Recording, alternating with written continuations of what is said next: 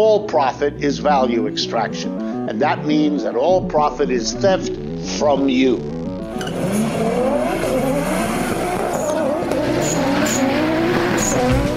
Corporate America is on welfare, and, they got to get them off welfare.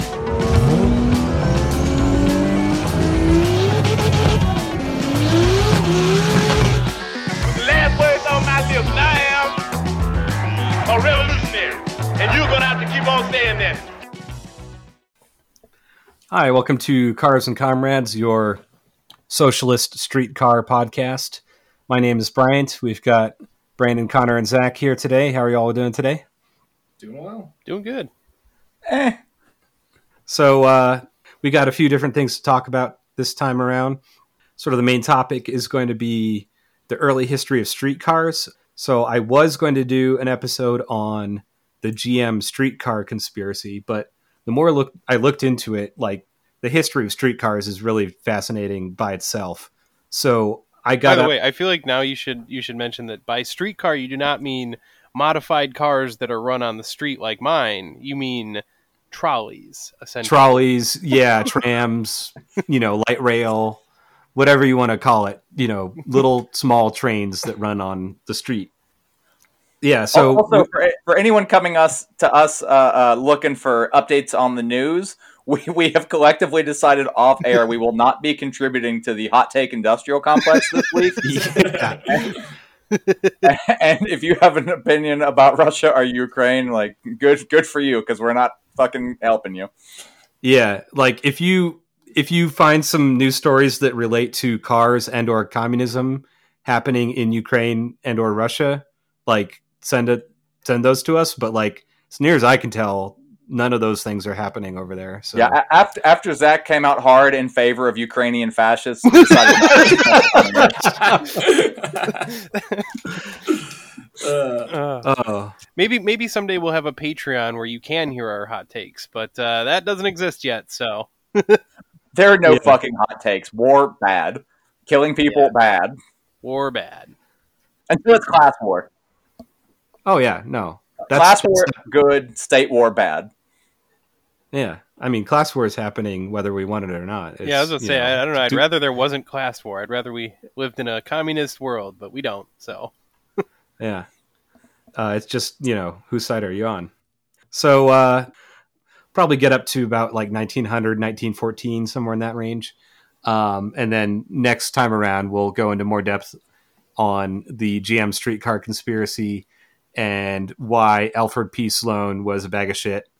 And uh, yeah, you know, like if you're listening to NPR and it says this story brought to you by the Alfred P. Sloan Foundation, you know, that's just a robber baron trying to launder his reputation by setting up some dumb charity to, to you know, preach liberalism or whatever. yeah, that's what all So- that's what all philanthropy is. Uh, Yeah. for anyone not well versed in history, robber baron is the historical term for tech billionaire. yeah. Yeah, except back then, you know, the tech was like uh, the electric starter motor on cars. You know, that was a big deal back in the day. Uh, well, that was Kettering. And by what I Hell, said, so was the after our last after our last uh, historical series. It's the bicycle was fucking tech one once upon a time. Oh yeah, I mean that'll make a, for Christ's sake. that'll make a brief appearance in this one or maybe the next one. I'm not sure what our schedule looks like, but uh, yeah, we'll see. Um, but yeah, I guess we should start on our project car updates because it's been a while since we all talked together. Um, and also, what's that? I said, Jesus Christ, I've had a week.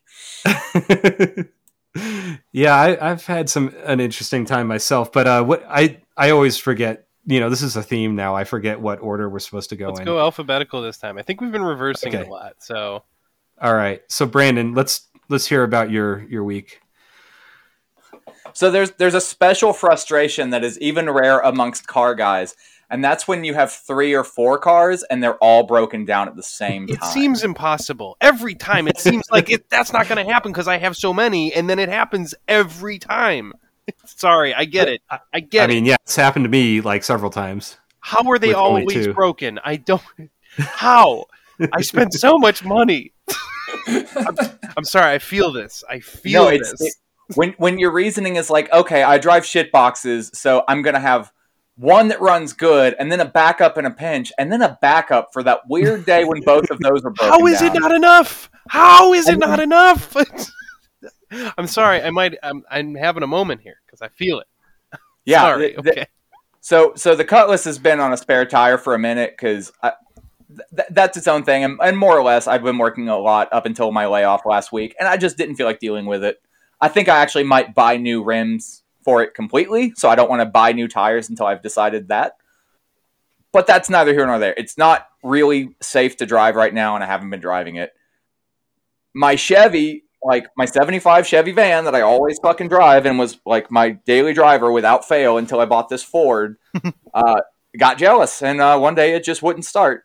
And it ended up being a really simple fix, but not before being a huge headache for not starting when I needed it. And the Ford wasn't running right.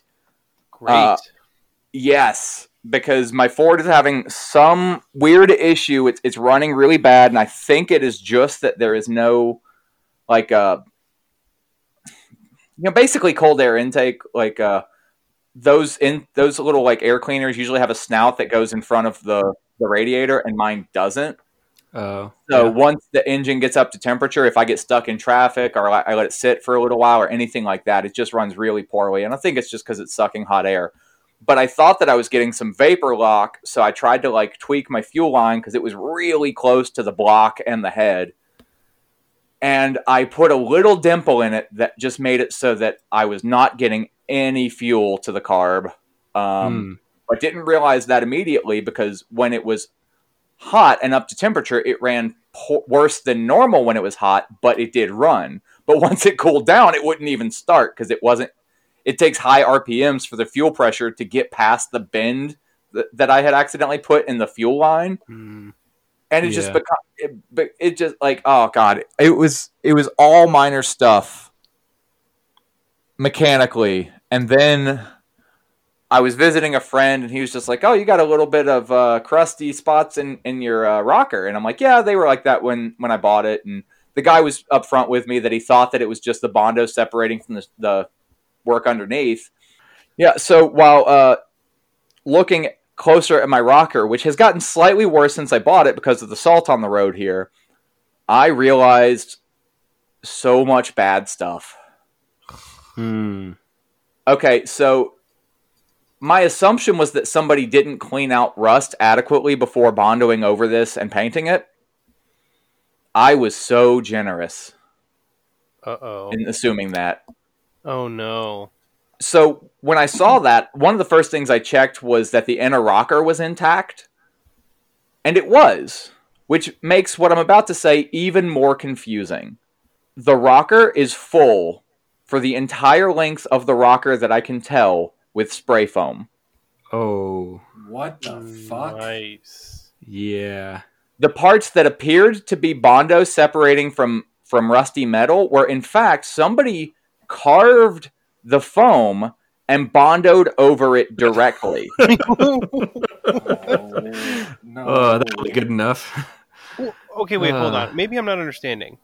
So no, you In- are. inside the rocker, they filled it with spray foam. And why? Okay, so that is a really bad technique that we use here uh, because we have cars have to pass safety inspections and intact rockers are required. Like that's if- bullshit. Number one, Yeah. that's bullshit. it's, I think it's more of an issue when in like like modern like monocoque frames where arguably the rocker and surrounding structure are structural to the car. Fair. Okay. Yeah. it's a moot point in older vehicles because like even these vans are not technically full frame but their construction is a full frame with the body spot welded to it so that does technically count as unibody but it effectively works like a full frame Okay. Yeah. but yes so here what people will do is if your car's in really bad shape but you have a friendly mechanic who will let you pass inspection for one more year they will fill something with spray foam and then put like something over that so that it seems like there's structural integrity and then basically tell you that's the last time your car passes inspection Shit. now this van is in generally good enough condition that I have no fucking clue why someone would do this. The rocker panels are one of the only body panels for this van you can still buy. That's actually surprising. Uh, rockers are generally a thing that goes and therefore gets reproduced. Um, well, no, I, I'm what I'm surprised by is that that's one of the only parts you can still get for it. Oh, um, I mean, I am remember. I'm, yeah, I'm I don't remember exact years, but this body style was only in production for seven or eight years, Oh, like- okay, gotcha. and it went out in I, I th- well, no, let's see, sixty. I believe it was sixty-eight eight to seventy-four or seventy-five. I think no, I think seventy-four. I think mine's last year. So what? What is that? Eight years? Yeah, they just and a lot of them came off the road because they kind of didn't sort a lot of the bugs out and they just started rotting really badly. Like that's that's why I actually paid for this vehicle because it's hard to find them in decent condition. That whole that whole era of cars rotted out. Okay, and and these specifically, they had problems with the frame rotting out where the uh, gearbox for the steering was located, Hmm, which scrapped them real fast. gotcha. Because like once that frame part is gone, it's it's either like you know heavy repair work or like there, there's no ignoring it. Like if your frame has a bad spot in the back and you're just like, well, don't hit any potholes too too big. Uh, Well, that's maybe- like oh the the frame is rotted and now the steering is no longer connected to the vehicle. maybe I'm a conspiracy theorist on this, but I feel like the 70s was like the heyday of uh, engineered obsolescence. I, I thought that was just like where they deliberately made cars that would rust out eventually, so you'd have to buy a new one. Because like all the 70s cars, they didn't drill holes in rockers. They made sure that shit leaked in a certain way that it would pool in certain spots in the car, and every frame rotted from the 70s. I, I thought that was kind of just the the thing. I don't know. Either, Maybe I'm wrong, but either way, I, I now at some point whenever it gets nice out have to cut my rocker out and get all that foam out because that foam absorbs water and will just destroy everything from the inside out. yup. Right. My saving grace is that there's no signs of rot on the inner rocker from underneath the van, so it it has rusted the inside of the inner rocker. It has at least been minor enough to not rot it. Well, that's good. You, I mean, a little little rust remover and a new uh, new outer rocker, and you'll be in business. It's probably Yeah, for the I like- really. Yeah, it's God. It was I was so upset when I like I, I I went to go pry a piece of what looked like rusty metal off with a screwdriver, and my screwdriver just sank all the way in until it hit in a rocker. no. Oh man, I'm sorry. oh, and and as as I discussed off air, this was this was on the same day that I had already spent six hours trying to verify my identity with the unemployment office because there is now a third party uh, identification like like verifications uh, thing going on there that didn't need to exist. So, in addition to not being able to speak to a real person, you have a computer program that just doesn't accept reason. Privatization, oh my God. baby, I love it. I am I'm a, oh, by the capitalist way, innovation is killing me. sorry, I, I forgot. I forgot to say I've become uh, an ANCAP now, so I'm still an anarchist, but I I believe in the wonders of the free market. All right, everybody, keep your children away from Connor. I've been convinced by people on uh, by ANCAPs who comment on our stuff on Instagram. Well, they They've such me. solid and convincing arguments. It's really hard to, to Uh, go against them. It's very just hard. scream that violates the nap over and Yeah. over again. yeah, they uh, they just define everything in such a way that it works for them. So now I'm now that's what I believe now. I, anyway, sorry, bad joke. Continue. Oh, dude, there's not really a whole lot left to say. I just over the course of a few days, it went from eh, like everything was fine to nothing was running, and my my favorite new toy is rotting from the inside out. Woo! The fuel line is fixed; it's still running rough until I put a snout on it. The van ended up just being a bad coil, which is extraordinarily easy to replace and inexpensive because it's a Chevy. Uh, it, took it was thirty dollars and took me a whopping uh, twenty minutes to do that. That's not bad. No, but it was the diagnostics. Plus, I drained the battery trying to get it st- to start because it was like Naturally. 15 degrees went the day that it went. So Yup. I just thought that it was having a hard time starting in the cold, which was unusual because normally that van runs incredibly well. but you know, I hadn't driven it for a couple of weeks, and you know, it was cold out, so anything was possible, including your coil shitting the bed. Uh, yeah, it was it was just a fucking week, man. But in uh in slightly more cheerful news, I have figured out what uh, my my full roadmap for what I'm doing with the new van after I patch up the rockers. I'm going to try and pick up a lead uh, transmission. I've got a lead on this week, and I have done actual math to figure out the transmission, rear end gear ratios, and tire height that will make this an optimal ride. And I think I might have an 18 to 19 mile per gallon van on my hands here. Fuck yeah. Sweet. Hell yeah. That's awesome. Mathematically if if everything I, I do pans out i should be make i should be getting i think it was 19 and a half miles to a gallon. Now Good shit. that does not factor in um, a few things that could increase or decrease the fuel economy. So i'm hoping all of those things just come out in the wash and i get 19 miles to a gallon out of this fucking thing.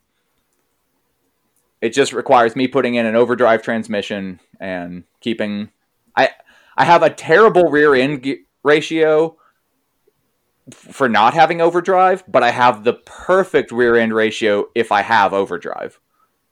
So I was thinking about rebuilding the rear end and just decided uh, it's time to start planning for a transmission swap. Good shit. Yeah, Yeah. Well, I mean, you were thinking about doing that for a while, though, right? You're gonna It- put in a five speed. I fucking love overdrive. Um, yeah. and with this being a very low performance motor, I like the world was my oyster. Like a lot of my other stuff, um, doesn't have overdrive because overdrive transmissions have a tendency to grenade themselves under power. Um, Right. you know, unless you spend the money for it, and I buy everything from junkyards. So, uh, no. But this one makes like 150 horsepower on a good day, so I can put anything behind it and it will hold up fine. Yeah. So I'm gonna I'm gonna put a T5 behind it. Yeah. Nice. Hell yeah. Yeah, if I find the right one, they have like a .64 overdrive, which is crazy tall. But if I, as long as I, I've I've been all of my research on how to make fuel economy with an engine is like coming to a head right now. That I'm like not actually trying to make 500 horsepower. I'm just trying to cruise. so I don't know. That that's all good. I don't know how hard the actual swap's going to be, but uh, you know, I'm sure I will keep you guys updated. Yeah. But the priority is the rocker because it's full of foam and no metal. nice. Yeah. That that would be a priority, I imagine. Especially, I mean, if you got to deal with all the inspection bullshit. I j- I mean, there's cars around here that you know, oh, that that would never pass any kind of uh, inspection. I genuinely cannot imagine having to pass like a full inspection. I, I struggle enough just to get past emissions happen. I'm like, oh, I'm I'm fucking. Yeah. I'm I, look. I'm an atheist, but I'm like praying to God, just like, all right, look, God, I will fucking believe if I just pass. Please let me pass. just See, please. all of my stuff's emissions exempt because i if it's more than 25 years old, you you are exempt from emissions inspections. hmm So I just have to pass safety inspections, and I've I've come up with actually a pretty good little workaround for that. I just don't. yeah, that would help. Yeah, people were like, "How do you get away with that?" And I'm like, "I, I don't know." okay. Yeah, I cannot imagine having to pass it because, like, I if I had to deal with other kinds of problems like that, I'm like, nah, I wouldn't be into cars anymore. I'd be like, nah, nah, I'll take my Toyota Camry and that's that. I, I will say that after uh, a lot of of uh, uh, trying different things, bodywork is like my least favorite thing in the fucking world to do. So I'm really excited about this rocker. But the bright side is it's a fairly simple contour, so I'm not even going to try and uh, order the part just yet. I'm going to uh, grab some sheet metal and see if I can just fab it up myself. yeah, fuck Yeah. it, why Yeah. not? If I had access to a, a good like uh, uh, brake, like sheet metal brake, it, this this whole rocker panel would take me like fucking an hour. yeah. But I just have hammers, so it's going to take me like a day to do it wrong and decide to buy one. well, keep us posted on that too. I fucking hate ha- sh- sheet metal is like uh the perfect intersection of art and science. Like there is so much science to it, but you really got to have a, a creative flair for for making it turn out right. Yeah. I'm, I'm gonna I'm just gonna stop bitching about like all of my shit heaps piling up on each other and and just be done. Those those are the problems that, that I have had Well, this uh past two weeks. I guess on to the next round of uh, shit heaps that are piling up. I will say all of this happened two days after I got laid off, so I it didn't ever fuck with my work schedule. That's fortunate. Yeah, at least that's good. Is that all you got there, Brandon? I mean, do you want me to go for another two hours about how pissed off I am at everything I own? uh, I don't know if we have time for that. Yeah, uh, let's just move on then. Okay. So what have I been doing? I uh, I think last time we, we were recording, I um got my MR2 almost done, and since then I've got it all the way done. Uh, so knock on wood, it's not going to explode or anything. Um, I was driving it around, and I heard like a bolt fall off of it no. but I checked and nothing important was uh, missing. So I think it's just like I took a bolt off and I set it down somewhere like Yeah. like on the strut tower and it fell off.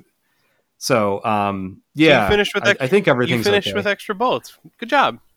yeah, yeah. Well, I mean, I had plenty of extra hardware. It was a little scary at at first, but then I realized, oh, there's all the hardware that was attached to the old transmission that I replaced. Mm, I like that. I'm gonna start using that when I show when I have uh, extra bolts at the end. I'm gonna be like, oh yeah, it was all the extra bolts that I bought. Yeah, that. yeah but yeah i've been driving that around a lot. It's it's really fun. Like i was like you know this is this is so much fun. It ought to be illegal. And like really you know cars that small without airbags and you know abs and stuff they are illegal now. So uh i don't know. It's just a lot of fun. And at one point i had um there's like a resonator in the intake to make it quieter. And i had accidentally disconnected that when i put everything back together. Nice. um, and I was like, "Oh, it sounds a lot louder than than it was before." I wonder if I like like uh, you know broke the exhaust when I twisted it or something. And then I realized, oh, it was the intake. But it was pretty fun there for a second. Like some guy with a pickup with straight pipes gave me a thumbs up. You know, it sounded like a real rice rocket. That actually reminded me I left out a whole portion of problems I had with the Ford. yeah, The one sentence summary: my exhaust just straight up broke. Hey, Nice. that's a Ford you don't, problem. you don't need it. That's a Ford problem. My Ranger did the same thing. The whole back half of it just kind of snapped off. So I, I run side pipes, so uh, the driver's side's broke in half. Uh, nice. I fixed it, but goddamn, it's been a couple of weeks, guys. Yeah. Well, uh, th- so I guess the reason why this isn't uh, mostly about the GM streetcar conspiracy is because instead of finishing the research last night, I was working on my uh, Subaru. So now that the weather's a little bit nicer, I've got the the MR2 out on the road and the Subaru in the garage. I'm going to fix those leaky fuel lines and a couple other Oh things yeah. All right. and uh, last night I it took me around three hours to replace the spark plugs and do a compression test because it's a Subaru and the spark plugs are right next to the frame rails. I was about to say, I'm like, yeah, that sounds like it's tough. so it was a pain in the ass. Uh, thanks to uh, Zach for loaning me the compression tester, Oh, yeah, and um, and I'm a little bit surprised because they're all at 120 psi, which is not great. You know, it should be like 150 for a brand new engine, but like for something with 100, uh, almost 200,000 miles on it, you know, it's pretty pretty decent. it only matters that they're consistent. yeah, as long as, As they're as they're all the same, you're good. Yeah, they're all like within one psi of each Yeah, other. that's great. so, You're Yeah, great. That's awesome. Yeah, I was also a little upset there for a second because you said you did a compression test, and I was like, "What the fuck, dude? I told you like ten times you could borrow my compression tester." Um, apparently, you did though. So yeah, you're welcome. No worries. I guess you get it back to me. Whatever. I don't need it that bad. yeah. Uh, And uh, what was I going to say? Oh, I I I hope the bottom end uh, holds together though, because I might have run it low on oil the other day. Yeah, it's it burns a little bit of oil, and um, it was it was making a little bit of a noise, and then I'm like, oh, I wonder what that is. Whatever, I'll just drive for hundred miles and not worry about it. And then when I was getting gas, I'm like, I should check the oil, and it was at the very bottom of the dipstick. Uh, So, yeah. okay. I You're don't fine. know. I've I've done way worse. You're you're fine. it's a Subaru though. Yeah. They, Uh, look, I'm I'm going to be honest with you. I've done that, and then um, I had problems after after a little while. Yeah. So, I mean, it sounded a little bit like lifter tick. So I don't know if these have hydraulic lifters, but maybe just one of them was a little low. And it was only happening like at certain RPMs and only when I accelerated. So Eh, I don't know. not the worst thing. Doesn't Yeah. sound too bad. But I mean, I put oil in it and it's it's fine now. So yeah, it'd be all right. Let's go with that. That's, that's the great thing about Yeah. old V8s is they never burn a little bit of oil. it's always a lot. Put a lot of oil. Well, you know, sometimes they burn a lot of oil and sometimes they leak a lot of oil, but you always know that you have to check it constantly. You'll never forget. Yeah. yeah. It's like the old joke: How, how do you know your Harley's out of oil? It It's not leaking anymore. Yeah. Yeah, mine. I think it's uh, it's one of the valve stem guides on the exhaust because last time I took the exhaust off to um, change the um, the up pipe, it um one of the exhaust ports was a lot blacker than the other ones. So uh, I mean, as far as like oil leaks, that's not the worst thing in the world. You know, it's just going to smoke out the exhaust sometimes, but um, yeah, just got to remember to put oil in it. But uh, that's all I've got as far as my stuff. So is it Connor's turn now? Yeah, I guess that would be me. Um, This, this Yeah. feels like the big one. I had a frustrating week, but you you've got the serious ongoing project. Um, yeah, I can't remember what I said on the last episode, but li- look, oh, nothing has changed. I'm in the same boat.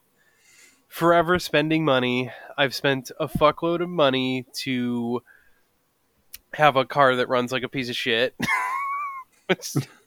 not great. Um, so I went to the tuner for the fifth time, I think. You know, they got rid of that, you know, that fix that I had that like took away the misfire, right? So like that that extra hose that I was talking about is a goofy ass thing, but like that got rid of the misfire. It just made the drivability really shitty. And so I took it to the tuner and you know, he tried to tune with that, didn't work. So then he undid that cuz he didn't like it.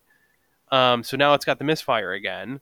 Um, but the drivability is better. And it's like son of a bitch. And they were talking they're like oh, you know, I don't know, we could try a new ECU, which I don't, I, I, feel like I was talking about this last time we recorded, and I don't know now, but like a new ECU is fine, right? I can pick up a newer ECU because they, he was saying the O3s were like some of the first ECUs they, that like they use that were a newer style. Uh, and they have issues, and so maybe getting an 04 would help. So I can get an 04 ECU for used for a couple hundred bucks. The problem is I have to then pay for the tuning license, all the tuning features that I had on this current one, plus the time to tune it, and it's basically like I'm starting the tuning from fucking scratch. So get a new get a new computer is going to cost me somewhere in the range of another grand. And there's no guarantee that that's the issue. And like that it bothers me because it's like okay well i mean what is happening? When it does the fucking thing that i don't want it to do what is the data telling you? What are all this all these fucking sensors what are they saying? What you know what i mean? And it's like maybe that So go ahead. can you when you're when you're if that is the issue, can you like when you do figure it out, can you um sell off one of the ECUs Yes. and the tuning license with So, it to make up for that? I or- mean, theoretically, I can sell my my ECU for a couple hundred bucks or something, May, and maybe I can do it with a tune and say, "Oh, look, it's got a tune on it." But like, I, I also don't know if that's good. Maybe I shouldn't. I, I'd have to ask them and be like, I don't know, is that something I sell with a tune? Because maybe, maybe that would cause issues. Like, especially if it's like, I don't know what kind of map they'd put on it, but whatever. Point is, maybe I get a couple hundred bucks out of it, and I guess that's something. But like. Oh, since you're an ANCAP now, you should be very careful about the maps that you're putting on things. the maps. Uh, that- Uh, That's their politically- I, I don't want to. Ex- I don't want to have to explain that. Please, please do that, Brandon, for me. ANCAPs are, are are libertarians or whoever the fuck. I think it was specifically ANCAPs were like getting upset about the term pedophile, so they came up with minor attracted person. okay. Oof. Oh wow. All right. Yeah. Wow. That one. That one. That that joke really came back, huh? Um. uh. Yeah. No. Not that. not that. Um. But anyway, so that's kind of like nobody knows what the fuck's wrong with the car, and you know, I, me, an idiot, is having to like figure out everything, and I don't trust any shops anymore, except the one that like did the assembling of my motor, which like I trust him, but he's not a tuner. He can't fucking. He's like done what he can. He's like, I don't know what's wrong at this point. Everything seems solid, so I'm dealing with all these other shops, and it's just like, people, look at the fucking data. Like, there's something going on what I, I don't know. So I've got to make um, a bunch of phone calls myself, and I'm going to try and call the cam manufacturer and the parts distributor that specializes in Z stuff. I'm going to try and call them and see if they've seen anything like this shit before. Because like it's got all these symptoms, but like no one can pin down what they're from.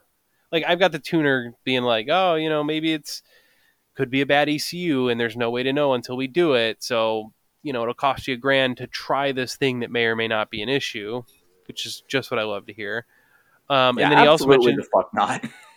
well, look, be honest with you, that might be what I have to do.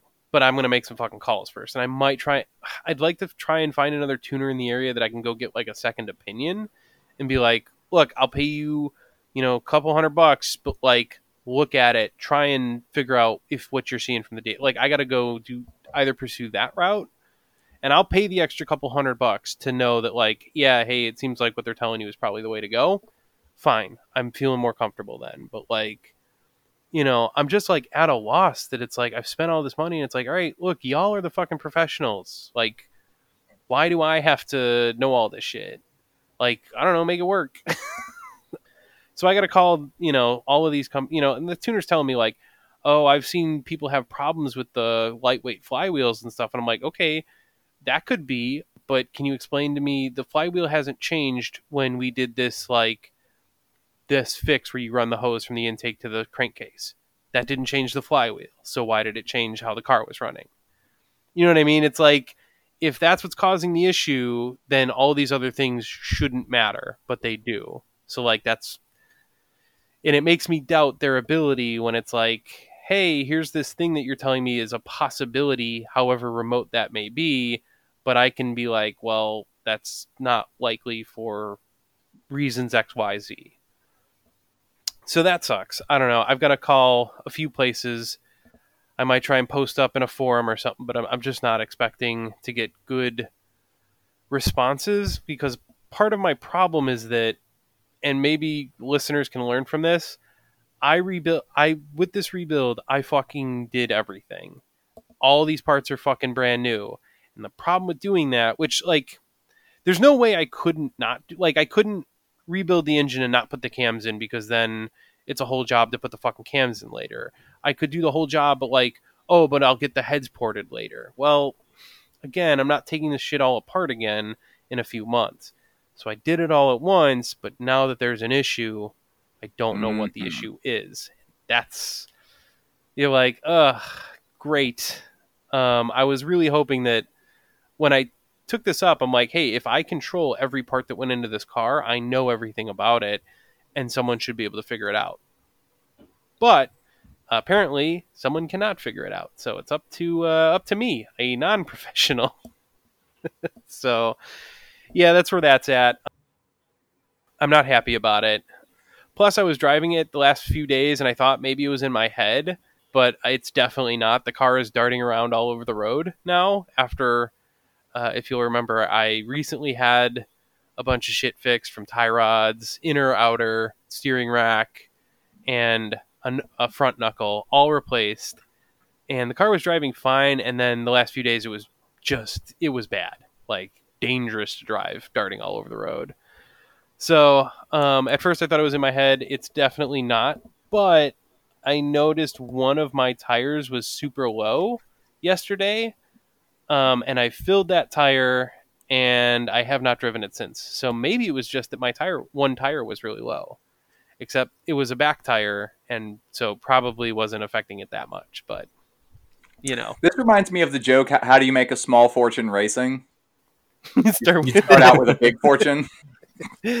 yeah so that's uh that's where i'm at. Um spending lots of money to have a shit box. It's super cool. It's just it's super disappointing especially like drifting season is coming up uh soon and my shit i i can drift it i think. I will drift it with a fucking misfire at this point.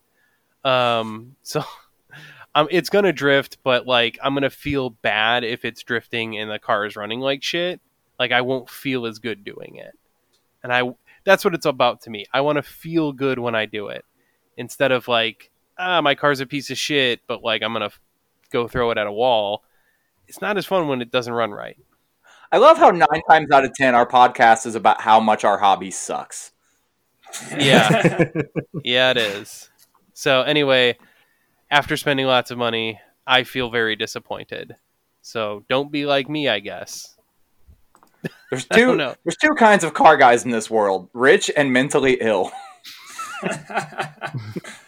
Yeah. Um, I, I, I start I started this build rich. not anymore. Definitely not. I saved for a couple years for this shit. So very disappointing that it's uh, running like this. But I don't know. Maybe I'll figure it out soon. We'll see. Maybe New ECU will do it. I don't know. Anyway, that's all I got. And and real quick, by the way, I just looked it up. Uh, Subaru stopped using hydraulic lifters in 1997, so it was definitely uh, either piston slap or some bearing making noise in my engine. Maybe it was something else. I mean, it could it could be all kinds of things. All all sorts. Could have been the turbo. I mean, that's not- cheap enough and easy enough to replace. Yeah, I So- suppose. Ugh. I, I haven't checked the the turbine for um, like run out or anything, so we'll see. A lot of shit can make noise. So you know, yeah. let's hope That's all the I do. all right. Well, Zach, uh, what uh, what do you got? Oh man, um, I've been pretty lazy uh, recently, so I haven't been doing a lot of work. But uh, that doesn't mean that my cars don't get new problems. uh, yeah, my Subaru is like randomly just not starting uh, in the morning. Uh, Oh, that's And it- that's when you needed to start the most. yeah, yeah, to go to work and stuff. No, dis- disagree. needed You needed to start. start the most to get home from work. That yeah, yeah. If I had no way to work, I'd just be like, ah, fuck it, I'm not going to work today. Cool. Uh, if I can't get home from work, it's that's a lot worse for sure. Oh, that actually reminds me that I had another problem with the Ford. Uh, I told you it's been a while. I almost couldn't get home from work one night because my starter went. Jesus, oh, Yeah. fun. Yeah, everything broke in the last. It, we didn't have like fucking. We we haven't spoken in two weeks and everything went to shit. That's all it takes, really. Two weeks and it could really go south. It- it- all Uh, of these problems I've listed, and I think it was about a hundred bucks to fix all of them. wow. That's not too bad. and a few hours of your labor, I'm sure. Uh, about a buck twenty. Yeah, nice. the starter on the Ford was a twenty minute job. That's so nice. I miss old cars. I should have never switched to this new shit. It's pissing me off. Well, it's it's a it's sort of like a, how do you want to invest your time? Do you want to work on it for five hours now and then not again for a year, or do you want to work on it for thirty minutes this week, thirty minutes next week, thirty minutes week after that? It all comes out in the wash. Yeah. Yeah, that's true. Um, I don't think mine is the starter, although it could be. It could be fucking anything, honestly. I don't know. I've put zero effort into trying to figure it out. It's just like randomly, some mornings it just won't start.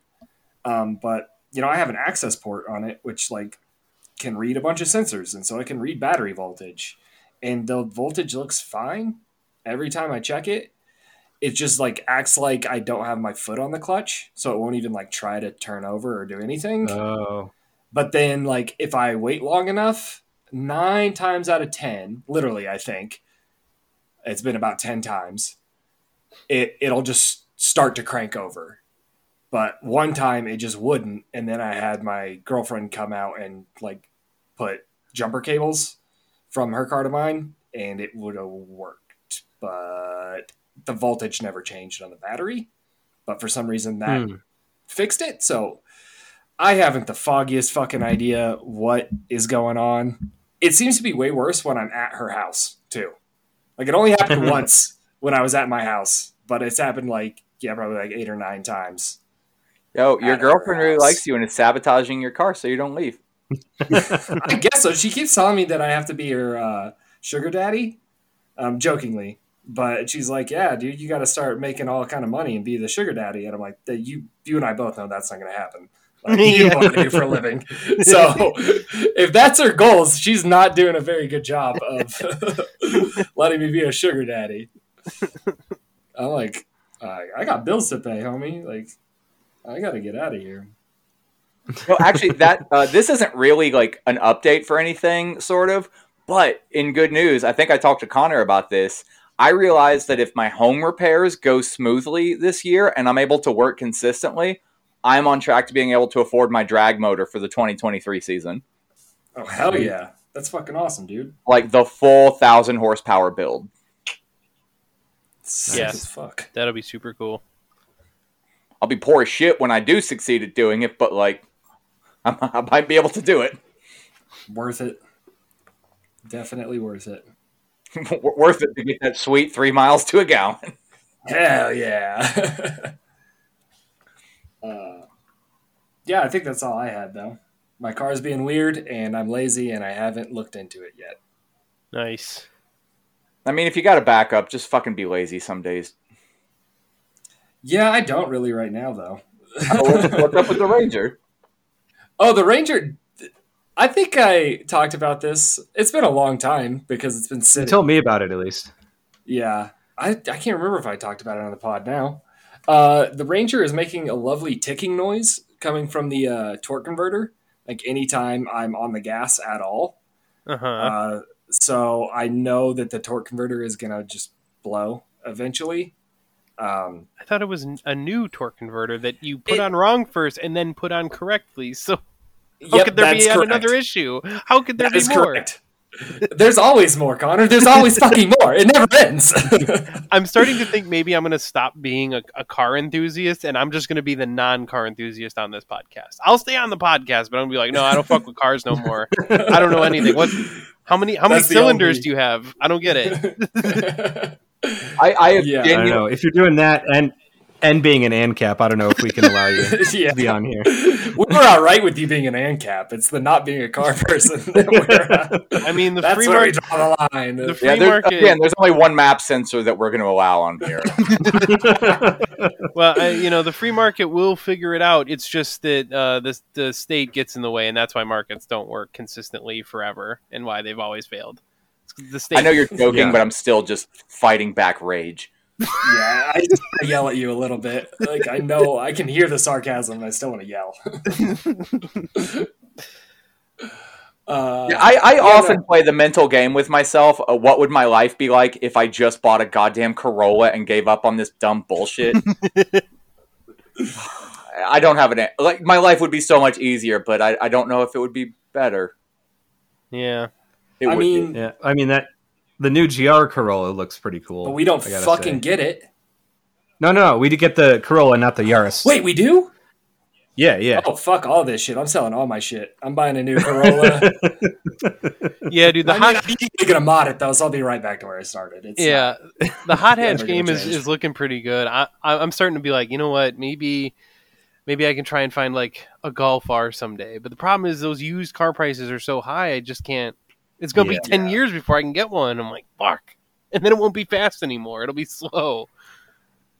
Oh, That's the problem. I can't afford a fast car until it becomes slow by that day's standards, and that's how the pricing works. And that's why that's the real reason I hate capitalism. Right there. That's what that's what made me a communist. Is the fact that all the fast cars have to be slow before I can afford them. Anyway, sorry. No, I, I saw someone on um, on the Hexbear uh, cars community talking about like you know years ago when I was in high school, I really wanted a, a RX-7, and they were like twenty thousand dollars, and I couldn't afford it. Now they're thirty thousand dollars and I can't afford it. You know, by the time I can afford that thirty thousand dollar car, there'll be fifty thousand. Yeah, Yeah. So yeah. Those those RX sevens are they're going up. I was about to say, where can you find an RX-7 for thirty grand? Point me in that direction because, like, damn, that's a steal right now.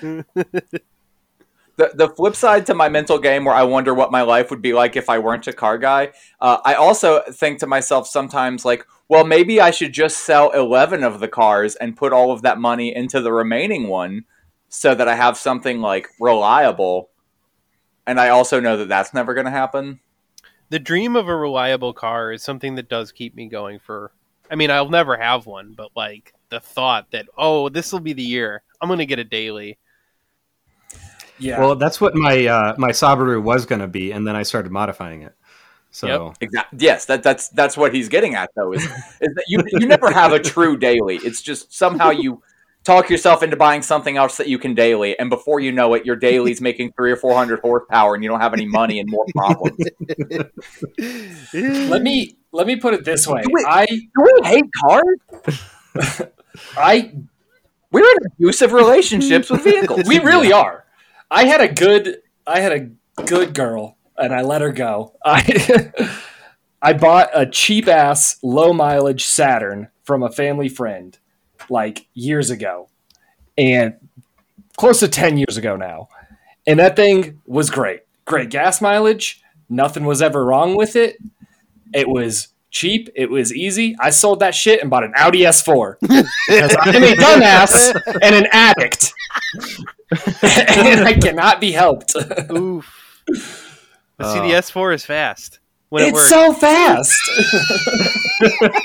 when it works, it's so fast. it's so funny because I've heard the horror stories of your S4, and like I still look around and I'm like, man, I could get me an S4. Them things are fast as shit. I'd love it. They're so tight, dude. You I wish, get like, I one. could- I mean, I need someone to suffer with.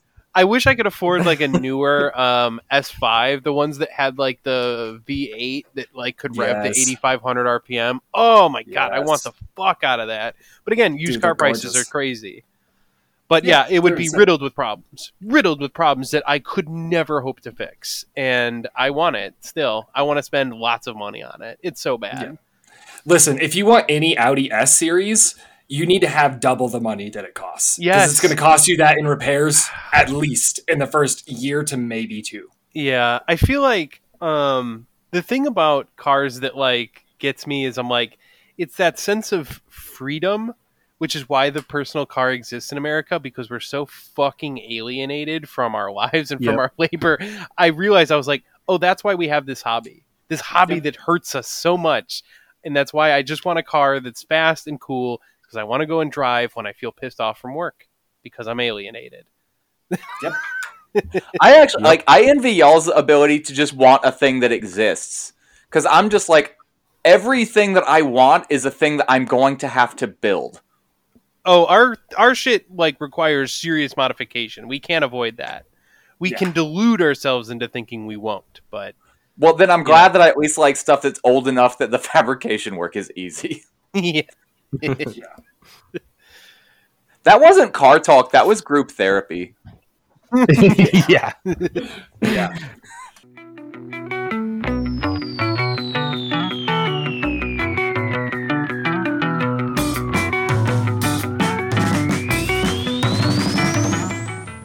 and it's got like it's got like bike hooks and stuff. And I the, one of the thoughts I had as soon as I saw the bike hooks, I was like, oh fuck, I could have a bike again. I could. It's been years, but I could get a bike. Especially because really- Now, is this going to be like in the suburbs where there's like no place to actually ride a bike Um, and you're going to die if you do? Or Well, look, so I actually think the suburbs is much easier to ride a bike than the fucking city because the cities I drive in the city for work pretty much a couple times a week, and it's fucking scary. Like that thing that you posted in the Slack where it's just like, oh, this is a shared lane for bikes, and I was like, yeah, that's just a street with a. That's the That was city. the joke. Yeah, that dude, they have bike lanes in the city of Chicago, but like the problem is you have to cross the bike lanes to turn anywhere. So like if there's someone there, they're going to get fucking hit. It's just it's there, dangerous. there's the uh, one of the more recent episodes of Well, There's Your Problem. They had a really good discussion about you know bicycle infrastructure and all the the way it sucks in in the U.S. and Canada. Yeah. and then they had that guy from just oh, what's it? Not just bikes, uh, talking about how it is in the Netherlands and how it's so much better. So Yeah. So this is the part of the podcast where we re- recommend other podcasts. Uh, I don't know if we're like uh putting any of this in the show or not. I, I don't really care. But just as a side note, like I've always held the position. Like anytime my friends were like, "This sucks," I'm moving to Canada or I'm moving to Europe or whatever. Like that, like trite bullshit is. Um, I've always been really steadfast. As like, yeah, America sucks, and so it's my job to stay here and try and make it better. Um, Right. and the last year has been the first time I've seriously considered, like, eh, you know, maybe it's time to leave. Yeah, yeah, I've had that thought too, where it's like I'd like to make it better, and I'm like, ooh, I don't know if this is this is the Imperial Core. It might not be possible until Yeah, I'm like I'm like staring down the barrel of these people who are just like reveling in their own misery, and I I, I do that, but at least in a self aware enough way that I'm not inflicting it upon others. So, I'm uh, not proud of it, at least. I have Wow. genuinely considered moving to Canada, not because I think Canada is like uh, some wonderful prog- No, it's not. It's none of that. But um, it's it has very pretty mountains, and I like pretty mountains. That's that's what it comes down to. Is I'm like, oh, I could I could live there because it's pretty, and they also have uh, they do have some cars that we do not have here, and they're all the ones that I want. Yep. see, I'm just th- I'm just like looking at like European labor shit and realizing that some of these motherfuckers are getting like five, six, seven weeks off a year, and I'm like, you know what? I might just trade in everything for that. Yeah, I feel you. Yeah, I mean, if I spoke any European languages, maybe I would. English is European as fuck. I was going to say, yeah, and I do speak a little Spanish, and that is European. Although they, they talk funny over They there. talk real funny. I've always They got that vosotros I've, conjugation. I've only learned Spanish from you know uh, Latin American folks. So Well, that's because they speak Um, Spanish, not you know. This in Spain they speak non. Oh, you just drop the S, and you're like, well, the S is super fucking important to everything. they just drop it there, and you're like, oh, you know from context. I'm like, so they just don't say the fucking words. Is what you? It's crazy. the, the people in Latin America speak it correctly. And anyway, enough. S- Spain said no Yeah. grammar, just vibes. I like it. Um. All right, so I guess we should get on topic. I don't know if we're I'm going to hit my time target, but we'll uh we'll try and get As through long as this. we're Uh, close. yeah. you don't Um, need to see the yeah, openers. Well, those are the those are the bands that my friends are in. Oh fuck! Never mind. Sorry, that's a dick. move. Yeah. So I mean, I don't know. Maybe I'll at least go and say hi to him. It's only like fifteen bucks to get in.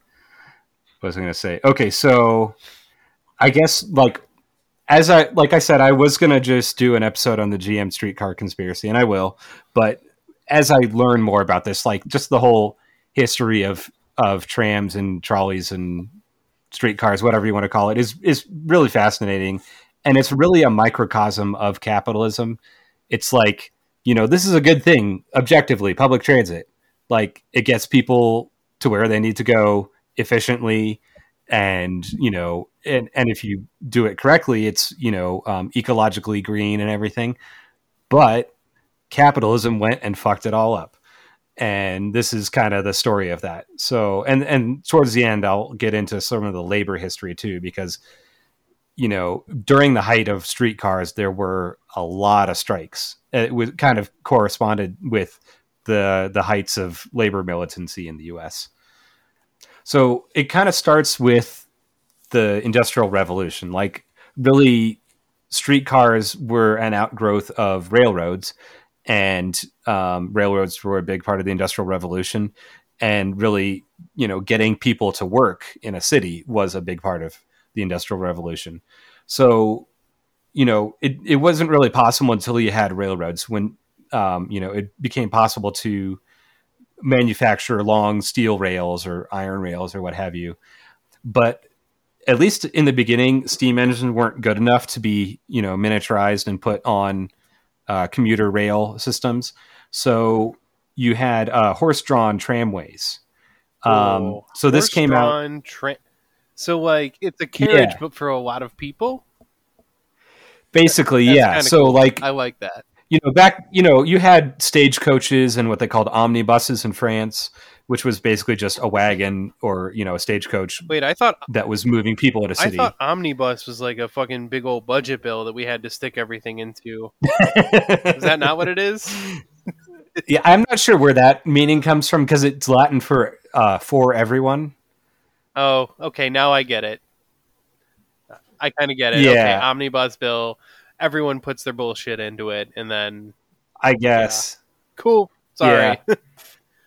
No, no, it's cool. I and if you want, like, there's a whole history of the omnibus that I left out of this because it's dumb. But if you want to, if you're a real like language nerd, you can look. yeah, up the that. thing that Connor brought up is dumb. Got it. I'm sorry. I'm sorry, Connor. I didn't mean to say that. This isn't etymology in comrades, all right? Get that shit out of here. That yes, that. Thank you, Zach. That's what I meant. That's great. But yeah, so like, so first off, you had tramways that were used for industrial um, things, like so think like mine carts pulled by donkeys and stuff, and then eventually they got bigger and they started moving, you know, people on them in and out of the mines, and then at some point they were like, um, they were coasting downhill with the horses on board, which I think is just a funny image.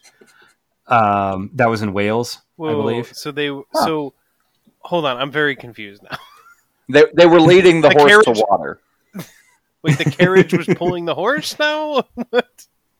Well, it was like it was on a hill, um, and so the horses would pull the tram or the train up the hill, and then they're like, "Well, we don't, we don't need to like, you know, let them. We, they don't need to walk down. We can just, they can just ride down. So we'll put them in this wagon, the special wagon for the horses, and they can just kind of coast downhill and save them the effort." Wait, you know? I feel like the this horses would probably have been way more comfortable walking.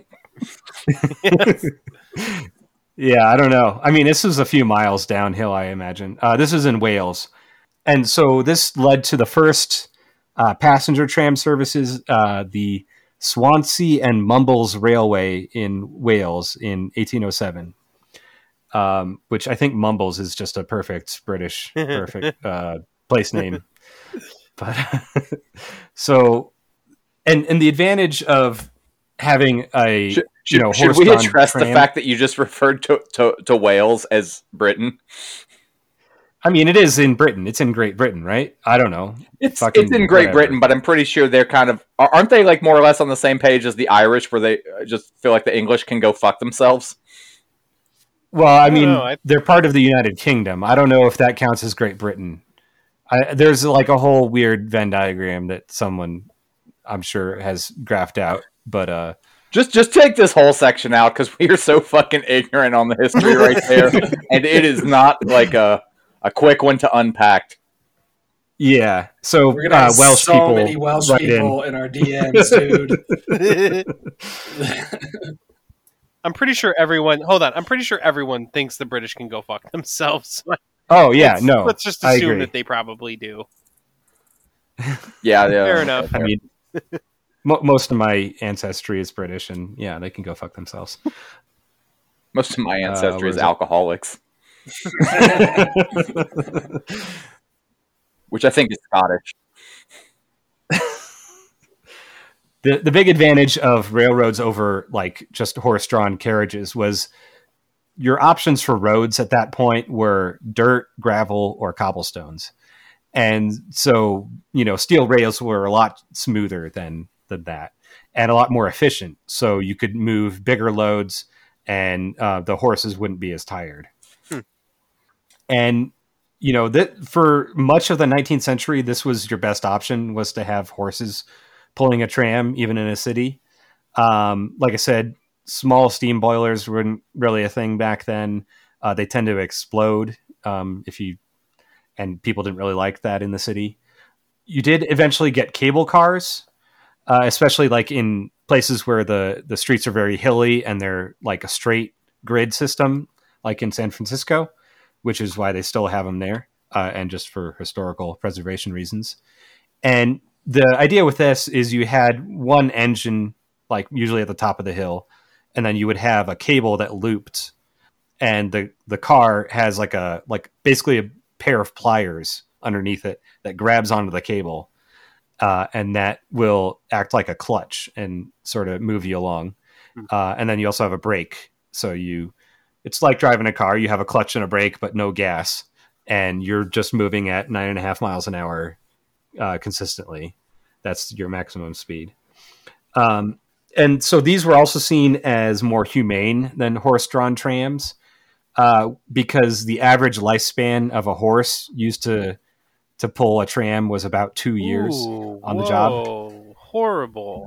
Yeah, Horrible. And- I'm, I'm genuinely and- surprised that humanity played a role in in this. Yeah, I mean, this was sort of the beginning of the progressive era when they're like, you know, we gotta like treat people like humans, except for if they're not white. Um, but like, and and there was the beginning of the a- animal welfare movement. Um, Wait, what what this what time also. frame was this? This was like late 1800s. So like, I'm actually surprised they weren't like, "Hey, this keeps killing all the horses. Maybe we should have some like Irish or Chinese people do this." Well, I don't have I don't have this in my notes, but I did come across in Australia they used convicts to pull trams for a Oh, while. Fucking, of course God. they did. um, yeah. So you sucker in hell, you son of a bitch that owes the queen five pence. What? you stole a pair of socks. All right, you're gonna do hard labor for 20 years. But uh, yeah, I mean, also just like the the horse manure was piling up, and you needed t- uh, stables and feed for them and everything. Usually, when my problems are all horseshit, it's a lot less literal. So Yeah.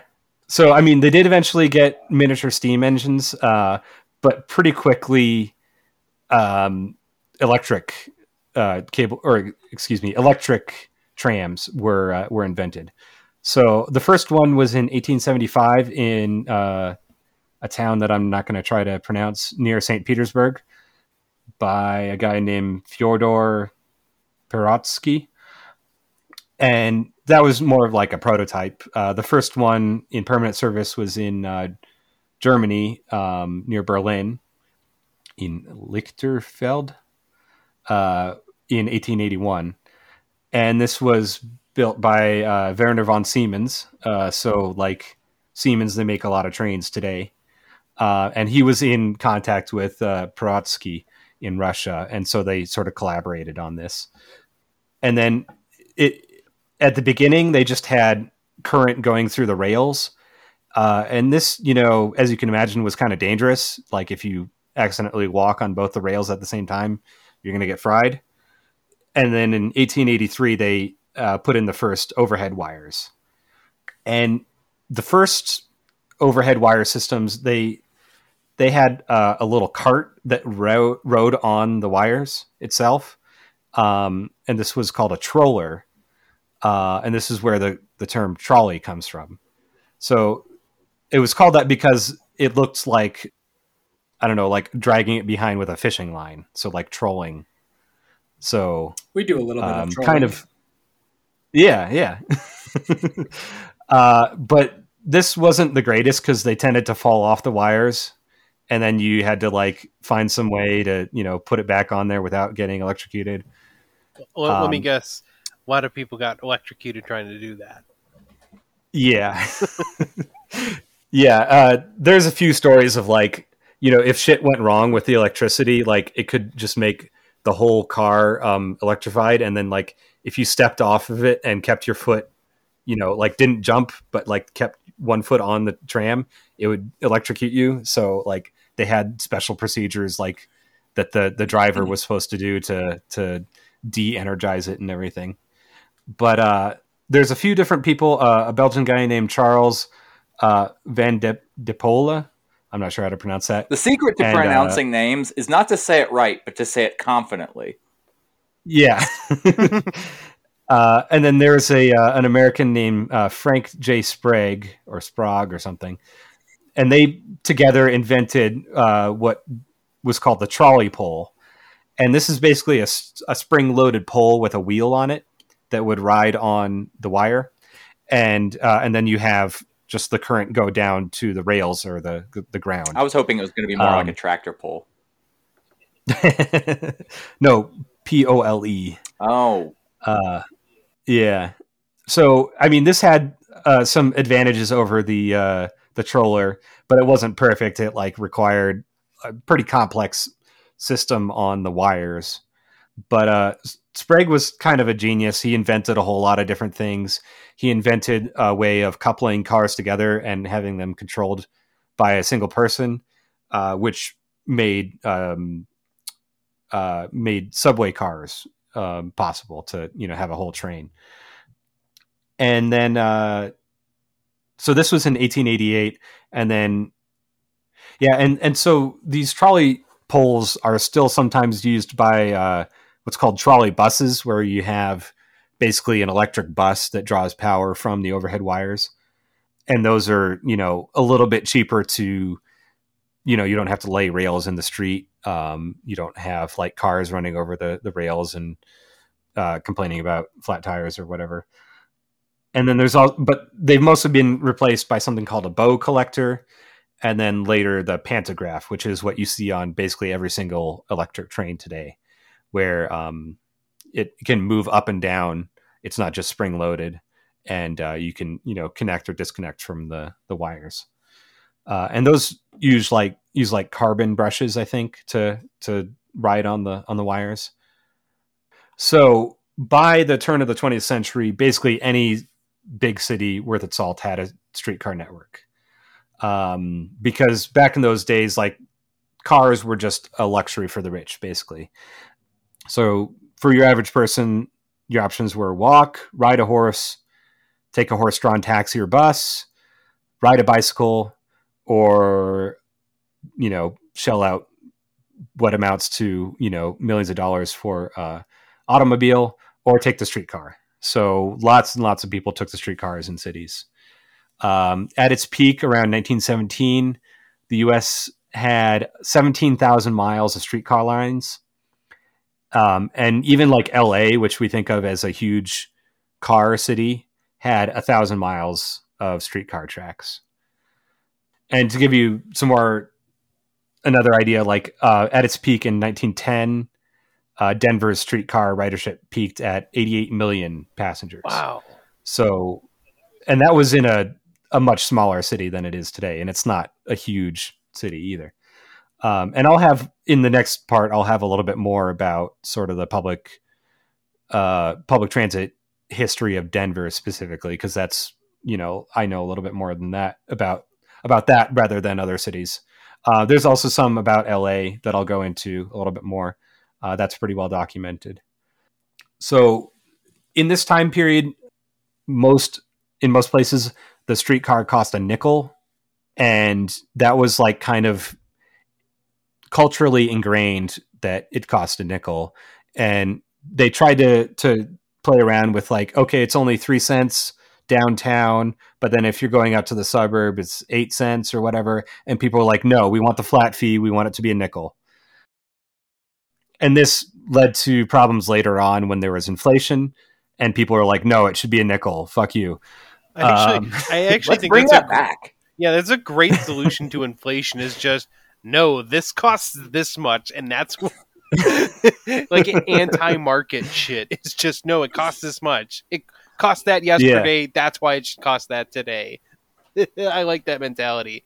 Which, by the way, if that mentality held for everything in all markets, prices just wouldn't change ever. Inflation would cease to exist, right which is interesting. but but, uh, of course, we live in a stupid timeline where inflation does exist for some at stupid ass reason.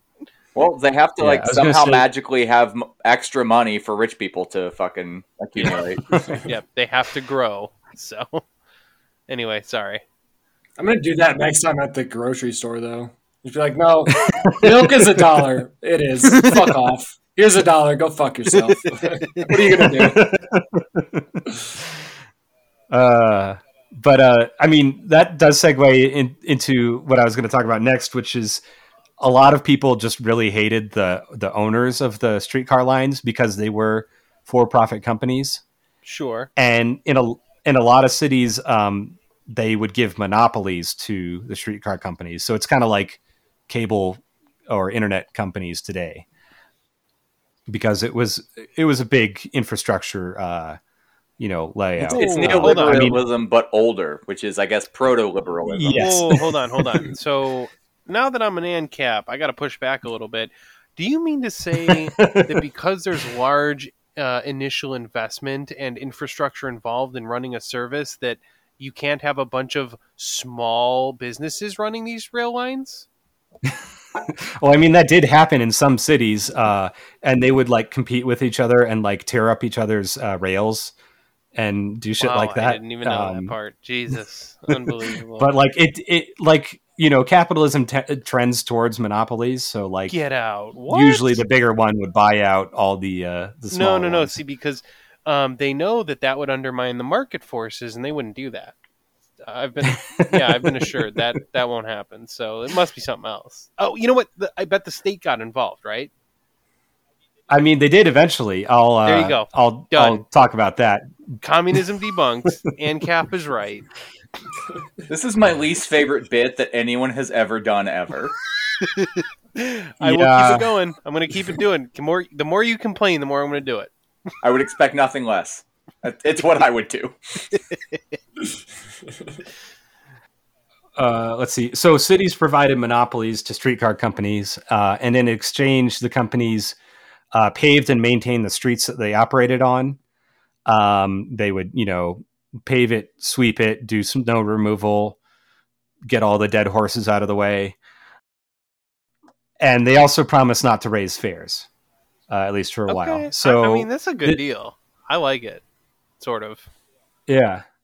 Um, and this made a few people very rich. Um, they called them traction barons because these are often called traction companies, uh, electric traction or whatever. Uh, they operated their own little fiefdoms in each city. Uh, they usually sold electricity via the overhead lines. Um, so they would, you know, they had big, they had their own power plants to power the the trams, and they're like, hey, you know, if you're on the line, you can tap into the the electricity, and we'll we'll work work out a deal here. And they often mistreated their workers. Uh, big you surprise. don't say. So uh, a lot of people did not like these companies and the the owners. Um, and uh, from from 1895 to 1929, uh, there were s- streetcar company strikes in almost every major city in the U.S. Well, if they And weren't they being were treated often- well, why didn't they just go out and find a better job? Brandon, that's my that's my bit. God damn it! All right, yeah, you both can't do it. That's too fucking much. I can't stay on the pod if there's two of you doing this shit. I can barely handle one. See, maybe the problem Uh, was that nobody wanted to work back then. See, no, that goes Uh, against the party line there. Because long time ago, people work hard. Nowadays, people no work hard. Yeah, it's You- Gen Z you and have to millennials stay are the consistent. problem. Yeah, Yes, it's these young folks.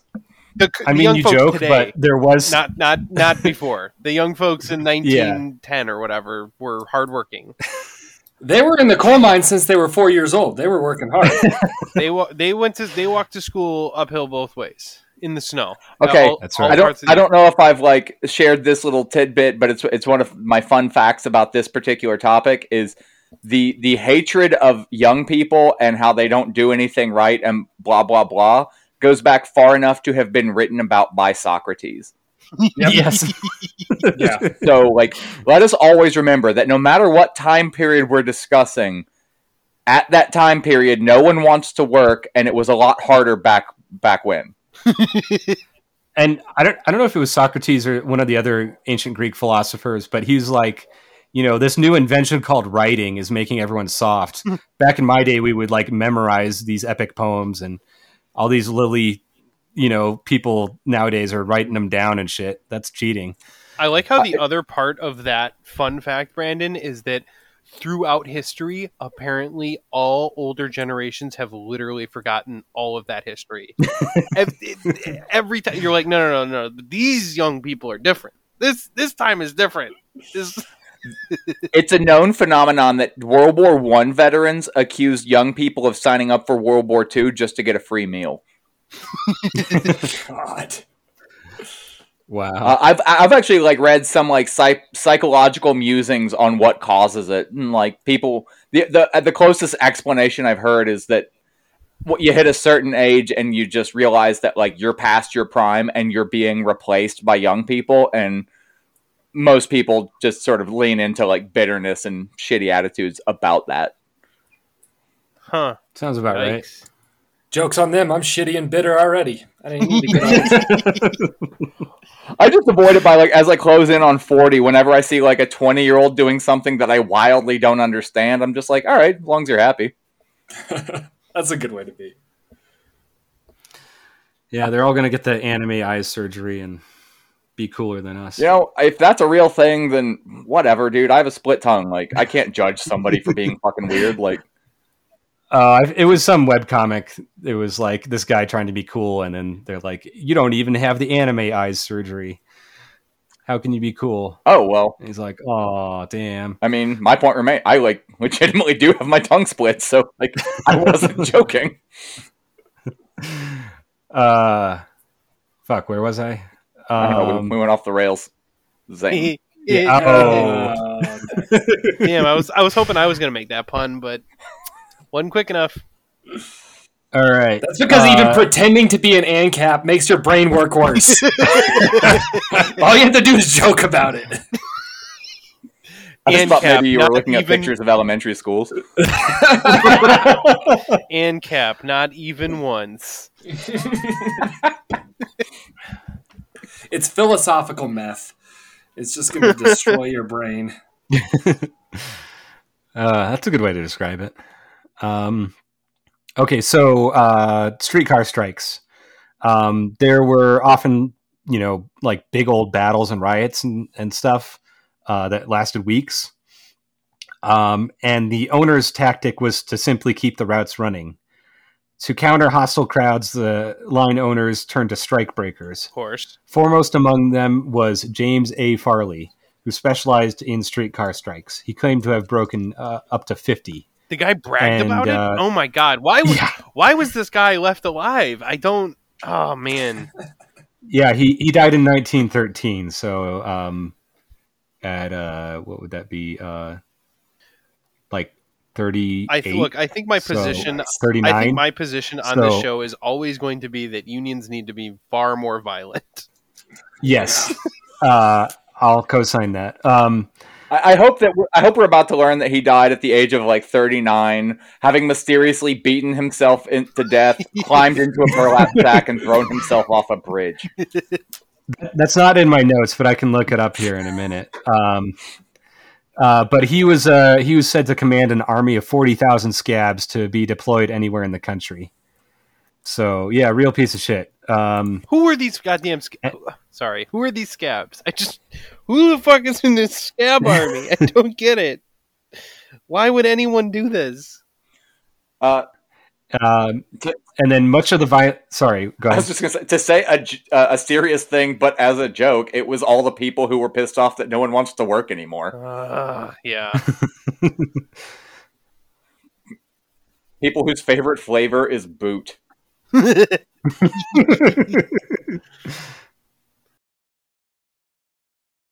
going to say. Oh yeah, so much of the violence of the 1907 San Francisco strike was attributed to Farley, who reportedly cleared 100 million dollars there. Uh, so he was getting rich off of this. Um, Wait, is that was- adjusted? uh, no, so this Oh. is in time period. So he was doing more than 10 million dollars in business in 1914, what? and that 1907 strike in San Francisco saw 30 million, or th- excuse me, saw 30 people killed and a hundred and a thousand injured. Yikes! Oh, and it looks like he di- died of tuberculosis. So, sorry. That's a failing. See, should have Yeah. it should have been a f- more gruesome death. Tuberculosis stealing union jobs of beating beating strike breakers to death. but yeah, so I mean, things kind of calmed down like in the 30s after the 1929 New Orleans uh, strike. Uh, but you did have, you know, plenty of labor militancy. Uh, you know, there was a big strike in Atlanta in 1950. so my favorite example of this was the St. Louis streetcar strike of 1900. Up until then, there had been 10 different independent streetcar companies operating in St. Louis. So this is that uh, you know healthy competition. Yeah, the kind Um, that's good and but- totally works. I'm guessing you're gonna you're gonna continue to say how it all worked out, right? Yeah, well, uh, in uh, 1899, they were consolidated into two different uh, companies. Well, no, no, but the market The the, market wouldn't want that to happen, so that that didn't happen. Uh, yeah, so the the St. Louis and Suburban Railway and the St. Louis Transit Company, headed by uh, Ed, Edwards Whitaker, not Edward Edwards. That's interesting. Um, and uh, so in 1900, under pressure from uh, of excuse me, under pressure of long hours, low pay, and poor working conditions, the employees of both companies uh, attempted to unionize as Local 131. So Whitaker, the president of one, fired his 3,300 workers right away. what the fuck? And- what? How? How? All of them? Yeah, thirty and, three hundred. yeah, I mean, and he he got uh, a thousand cops to replace them. uh, Oh uh, So, yeah, this is this is pretty pretty familiar territory for uh, for strikes. So, on the first day of the strike, May 9th, the St. Louis Republic reported a full page of riot conditions across the entire city. Uh, multiple by- bystanders shot, unattended lynching, a crowd, a crowded streetcar being stoned by a mob sympathetic to the strikers, and uh, policemen assaulted with thrown bricks and bottles. Um, So it sounds like Colorado So- has a long history of getting stoned. no, this is St. Louis, uh, Missouri. Oh, right. Well, my joke doesn't work as well then. Uh, so strikers sought to disrupt service by cutting cables, lighting bonfires, piling boulders, rubble, and other obstacles onto the tracks. Fantastic, amazing praxis. I love it. Man, I wish I could Uh, go back in time and teach them about a little thing called Sherman's bow tie. Ooh, I don't get this reference. What is Sherman's bow tie? Oh, um, well, we'll be quick. This is wildly unrelated. Um, Jo- uh, General Sherman during the Civil War, uh, the Sherman's March to the Sea. Um, he he would uh, when he would march through and destroy an air like he he didn't just win battles, he destroyed infrastructure. And the thing Yeah. that his men were known for doing is they would take they would like rip up railroads and take the railroad, um, like the the actual rail itself, and heat it up until it could be bent, and they would wrap it around trees. So that so that they were not only just destroying the track, but they were making it so that it had to be completely replaced and not just like put back where it belongs. yeah, you couldn't just like weld it together. you had to. Yeah, like It once fun. once it was torn up, it was destroyed. And so when they would heat it up and wrap it around trees, that was called a Sherman's bow tie. I love it. Sweet. There's a there's one of those like Facebook groups that's like um, anytime anyone's getting a little bit too Confederate, it's called uh, uh, Sherman did nothing wrong, um, which I mean is objectively not true. I mean he was a real asshole to Native Americans, but uh, you know Dude, I grew up Uh, in Georgia, so Sherman was talked about like the 1860s Osama bin Laden. Like I uh, vaguely remember in school learning that he was a terrorist. yeah, but for the good guys. I'm guessing they didn't even dare to mention the name John Brown. I, I, I, I, I genuinely feel like he was he got a blurb in one textbook in one grade.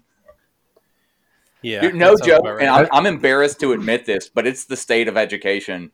I thought the South won the Civil War until I was 12 years old. Wow. No, That's I've, I've literally heard that the honestly. Civil War is taught absolutely, totally differently in the South than it is in the North. I've I'm- I've heard I- that I- like It- Yeah. It's genuinely embarrassing, but I can't help like how I was raised, where I grew up, etc. And and yeah, like it was just sort of one of those things where you really like the South, like the Confederacy got high praise. The Union were the monsters who came in and disrupted our way of life, and you know something happened after that. We don't discuss it. um, I don't know how to square this exactly, and I know this is off the rails, but um, I never know how to. Squ- You got it in there. Yeah, I did. um, I don't know how to square this. Again, I, I have this more anarchist kind of tendency, but I believe heavily in like centralization in as a concept like standardization. Like if something is true, it shouldn't be true in one region and not another, right? Truth is fucking truth. And like when you come to the Civil War, how it's taught, I'm just like, ah, I don't know. I feel like maybe there should be a national or federal kind of just like, yeah, this is this is how that curriculum needs to be taught because clearly in the South they're teaching it very differently in a way that is super problematic. Um, and so you know, in the post-revolution world, I, I kind of wonder. I'm just like, yeah, a little standardization is good. Um, not everything should be Yeah. just like, oh yeah, let the local whatever decide. It's like, well, no, no, no. There's got to be some kind of general. I- don't know how to describe it, but shit should be uniform. Truth is generally true everywhere. So anyway, I don't know. I just wanted to work that in, but yeah, very weird.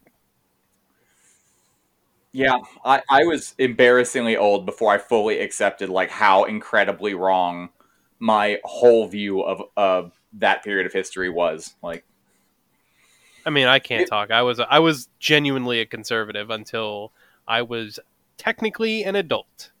So, Same. so Yeah. yeah.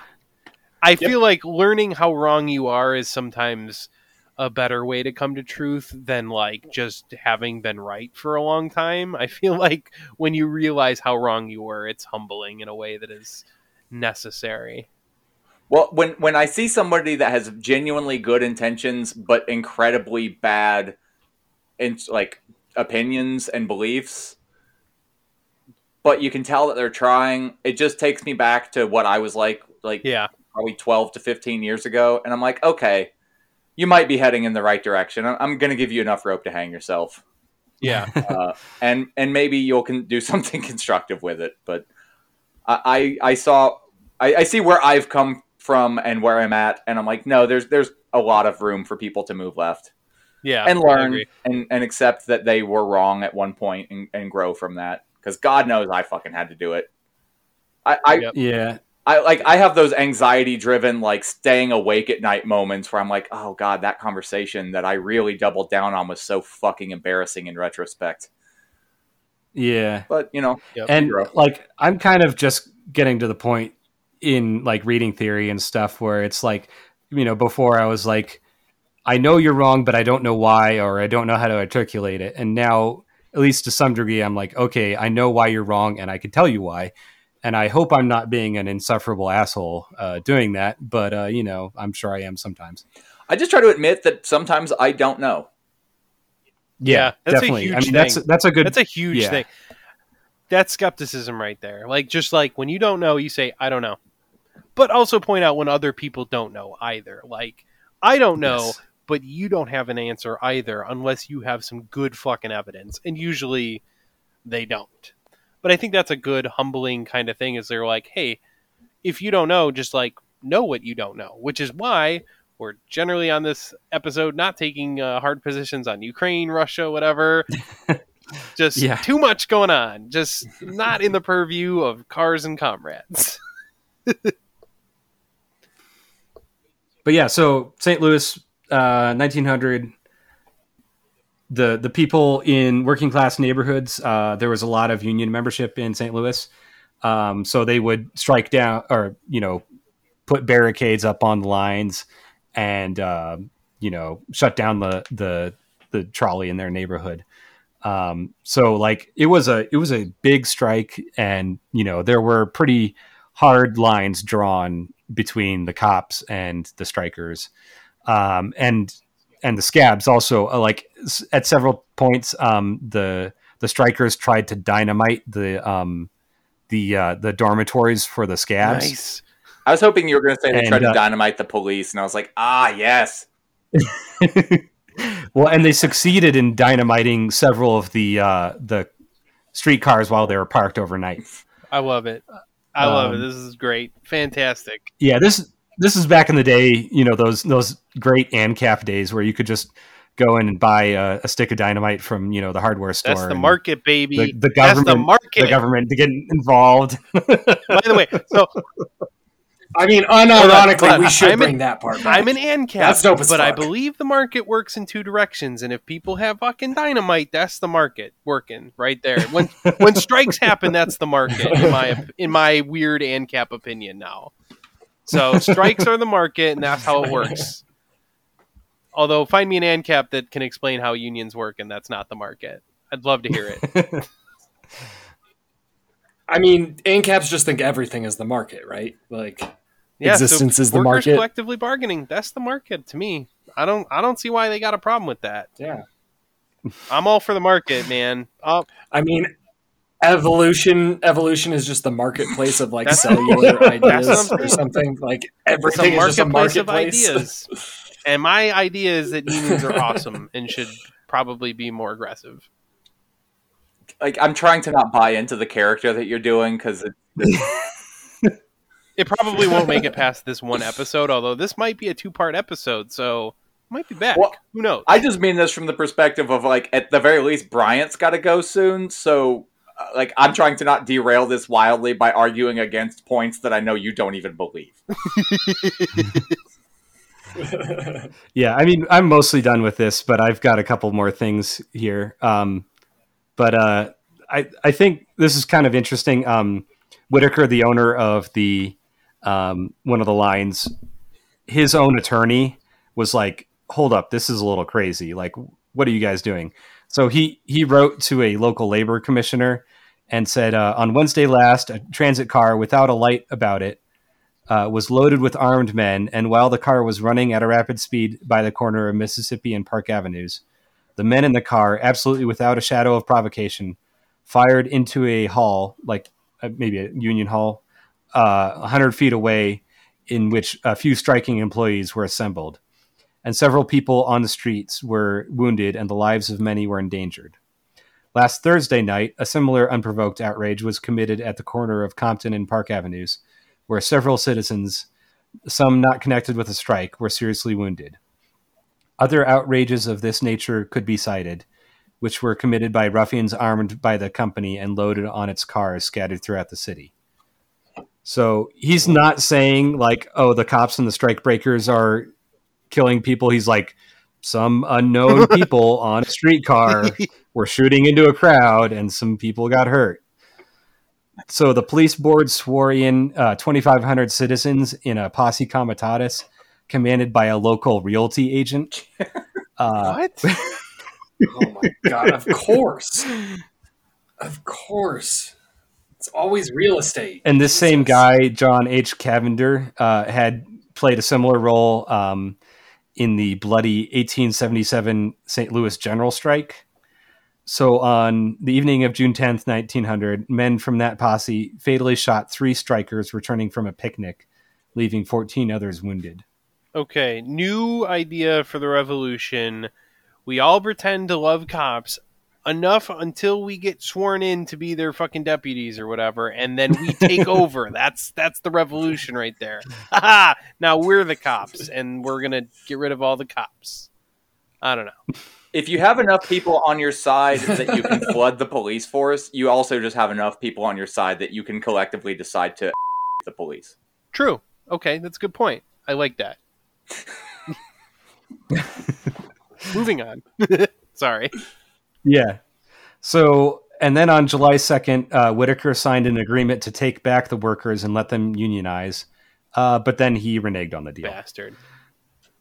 So um, it the strike sputtered out in September uh, with no advantage to the workers, and uh, the only real accomplishment was that there was a few sort of like liberal reformers that gained prominence out of this.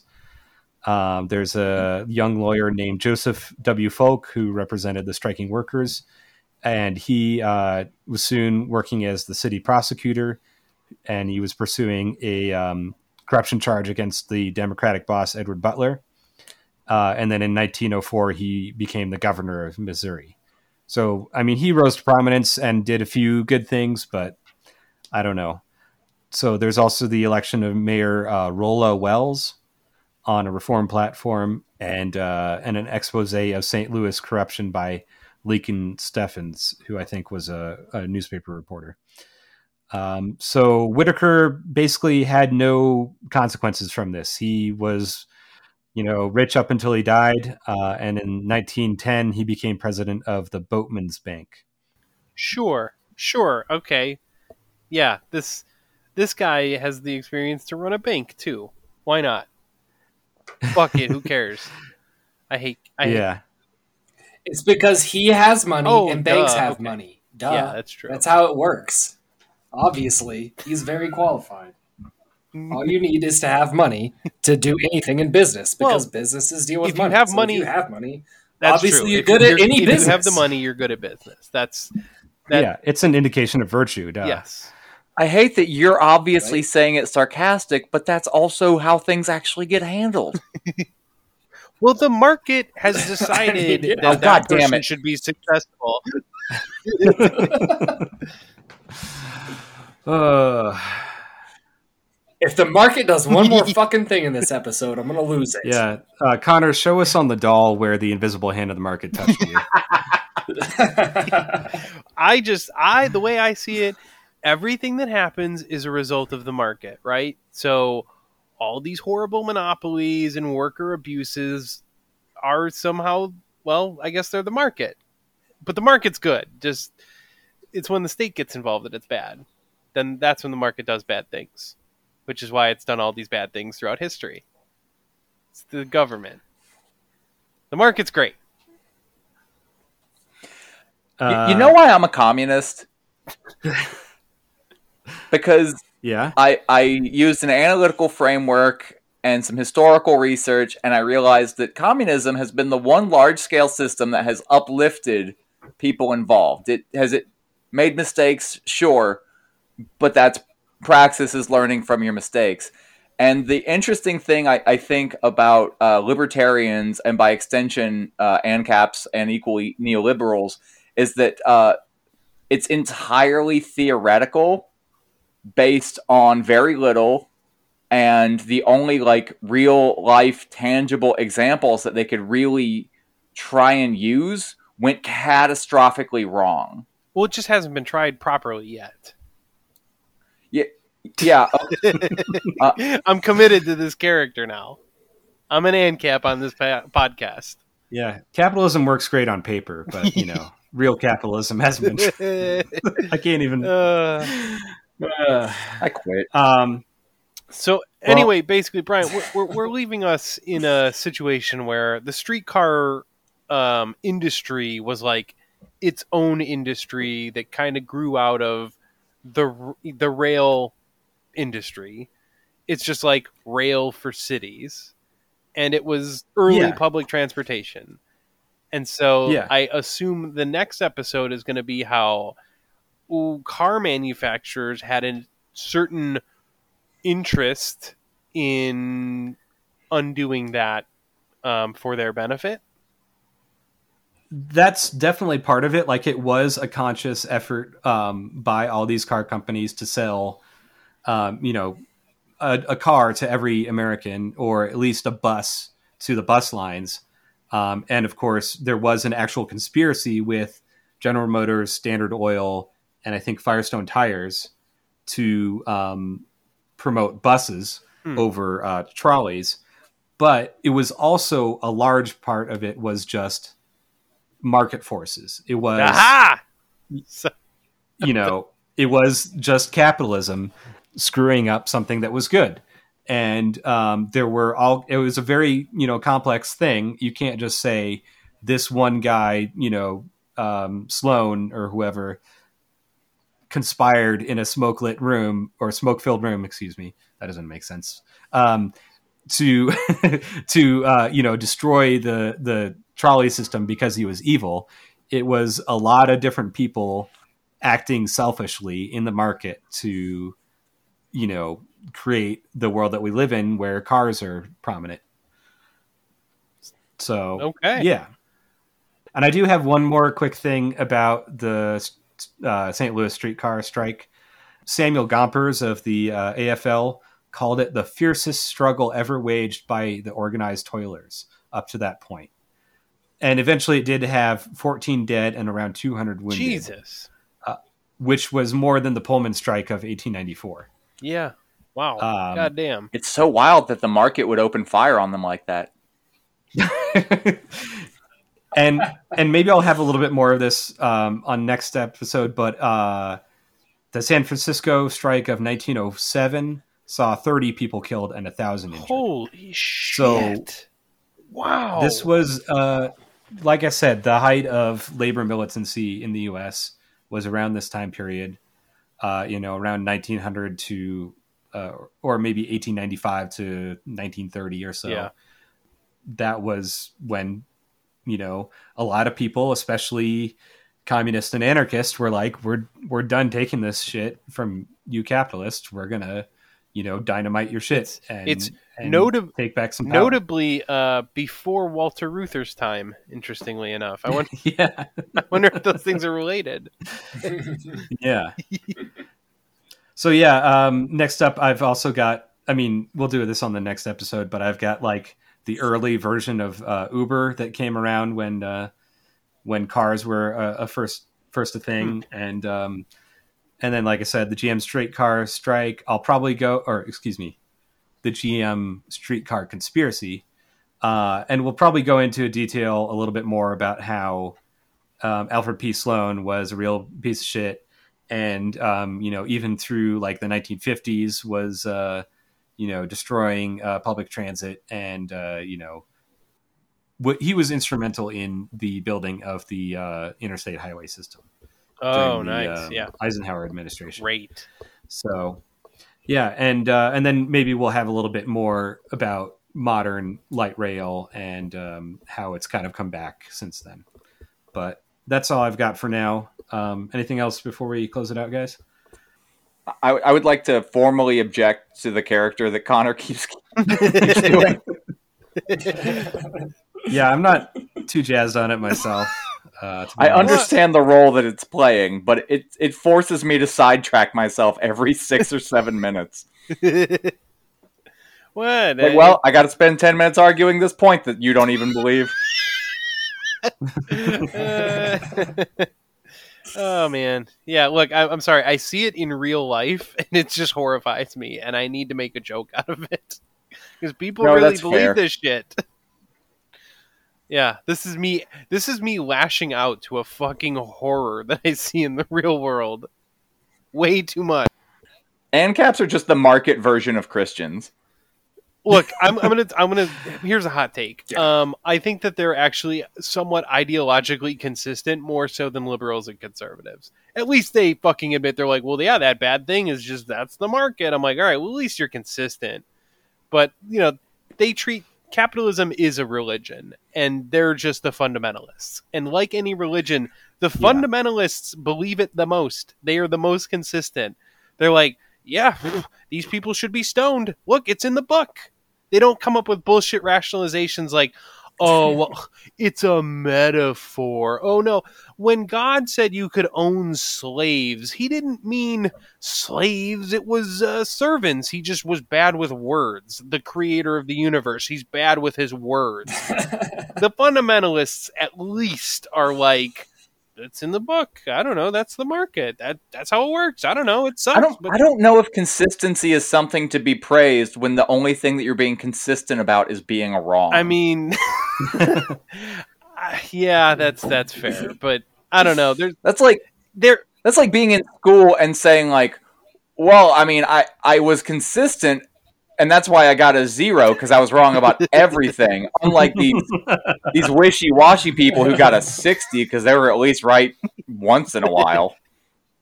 Yeah, I mean, I, I think You know, they say getting a zero percent on a test is just getting is just as hard That's as getting true. hundred percent. So you know, they they know all the right answers and they just intentionally avoid giving them. So you know, there's something there. I guess I don't know. I, I think I mean whatever your philosophy is or religion or whatever, like you should at least be open to different ideas and be able to consider them and you know maybe reject them or maybe say, okay, maybe Unless you're a some truth in communist or like- anarchist, in which case, that's it. You've reached the end. You've got the right answer. No more looking. That's it. It's done. I would say eh, between every three and six months, I have a crisis of faith about my own beliefs, No, that's fair. and I and I question everything, and I start doing reading again, and like just because like just the world just wants to beat you down. Like everyone is so certain that you're wrong. It's hard to like have absolute faith and certainty. So I do like routinely question myself. And you know what? I usually end up back at the same place I started or extremely more radical. I mean, and your positions are stronger Yeah. for it, frankly. Yeah, I'm not embarrassed that I occasionally question myself. yeah, that, Like- that's a that's a thing to be proud of. Wear that like a badge of honor. Yeah, You should be embarrassed if you don't.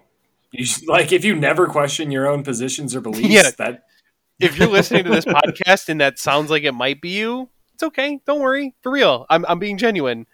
But question it. Now is the time. Hey, yeah. Sorry to sorry to call you a piece of shit, but no, you should. like for real, you should. Yeah. should question. Yeah, I, yourself I a little question everything my my beliefs, like the, the role of religion, whether I should get out of bed that day. Yeah. Like, yeah, That'll give you something to think about, listeners. And uh, I think we got to get going here. Yeah. So uh, we'll be back next time with with more about streetcars. check us out on social media and all that. oh good yeah, stuff. yeah, yeah. The we're on uh, Instagram, Twitter, Reddit, Facebook, uh, Hexbear, which is the old Chapo chat. Yep. Um, yeah, so come check us out. Go ahead and rate us on your various podcast apps. You know, whatever, five stars or whatever it is. I don't know, thumbs up, whatever, whatever you got. Give us a rating, give us a follow. Come hang out with us on social media. Um, I am addicted to social media, so you'll you'll find me there a lot of the time. Yeah, same. Uh, but uh, what was I going to say? Uh, I don't know. It left my head. So we'll pick that up, I guess, next time. All right. Bye, everybody. Um, yeah. Bye. Thanks for listening. Bye. Um, would it surprise you guys to find out the only ANCAP I know in real life is also a Christian? Uh, no. I, I can beat that. The only like hardcore libertarian, possibly ANCAP guy that I knew in real life was a convicted pedophile. oh my god! My calculations are correct. When this baby hits 88 miles per hour, you're gonna see some serious shit.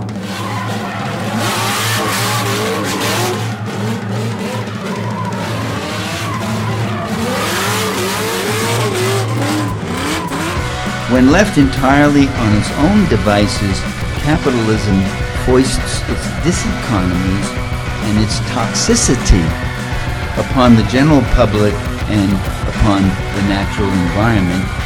And then it does an interesting thing. It eventually begins to devour itself. If the paladins of corporate America want to know what really threatens our way of life, it's their way of life. It don't matter if you win by an inch or a mile. Winning's winning. Uh, it's important that we examine the twin forces behind the Biden candidacy the billionaires and the Bolsheviks.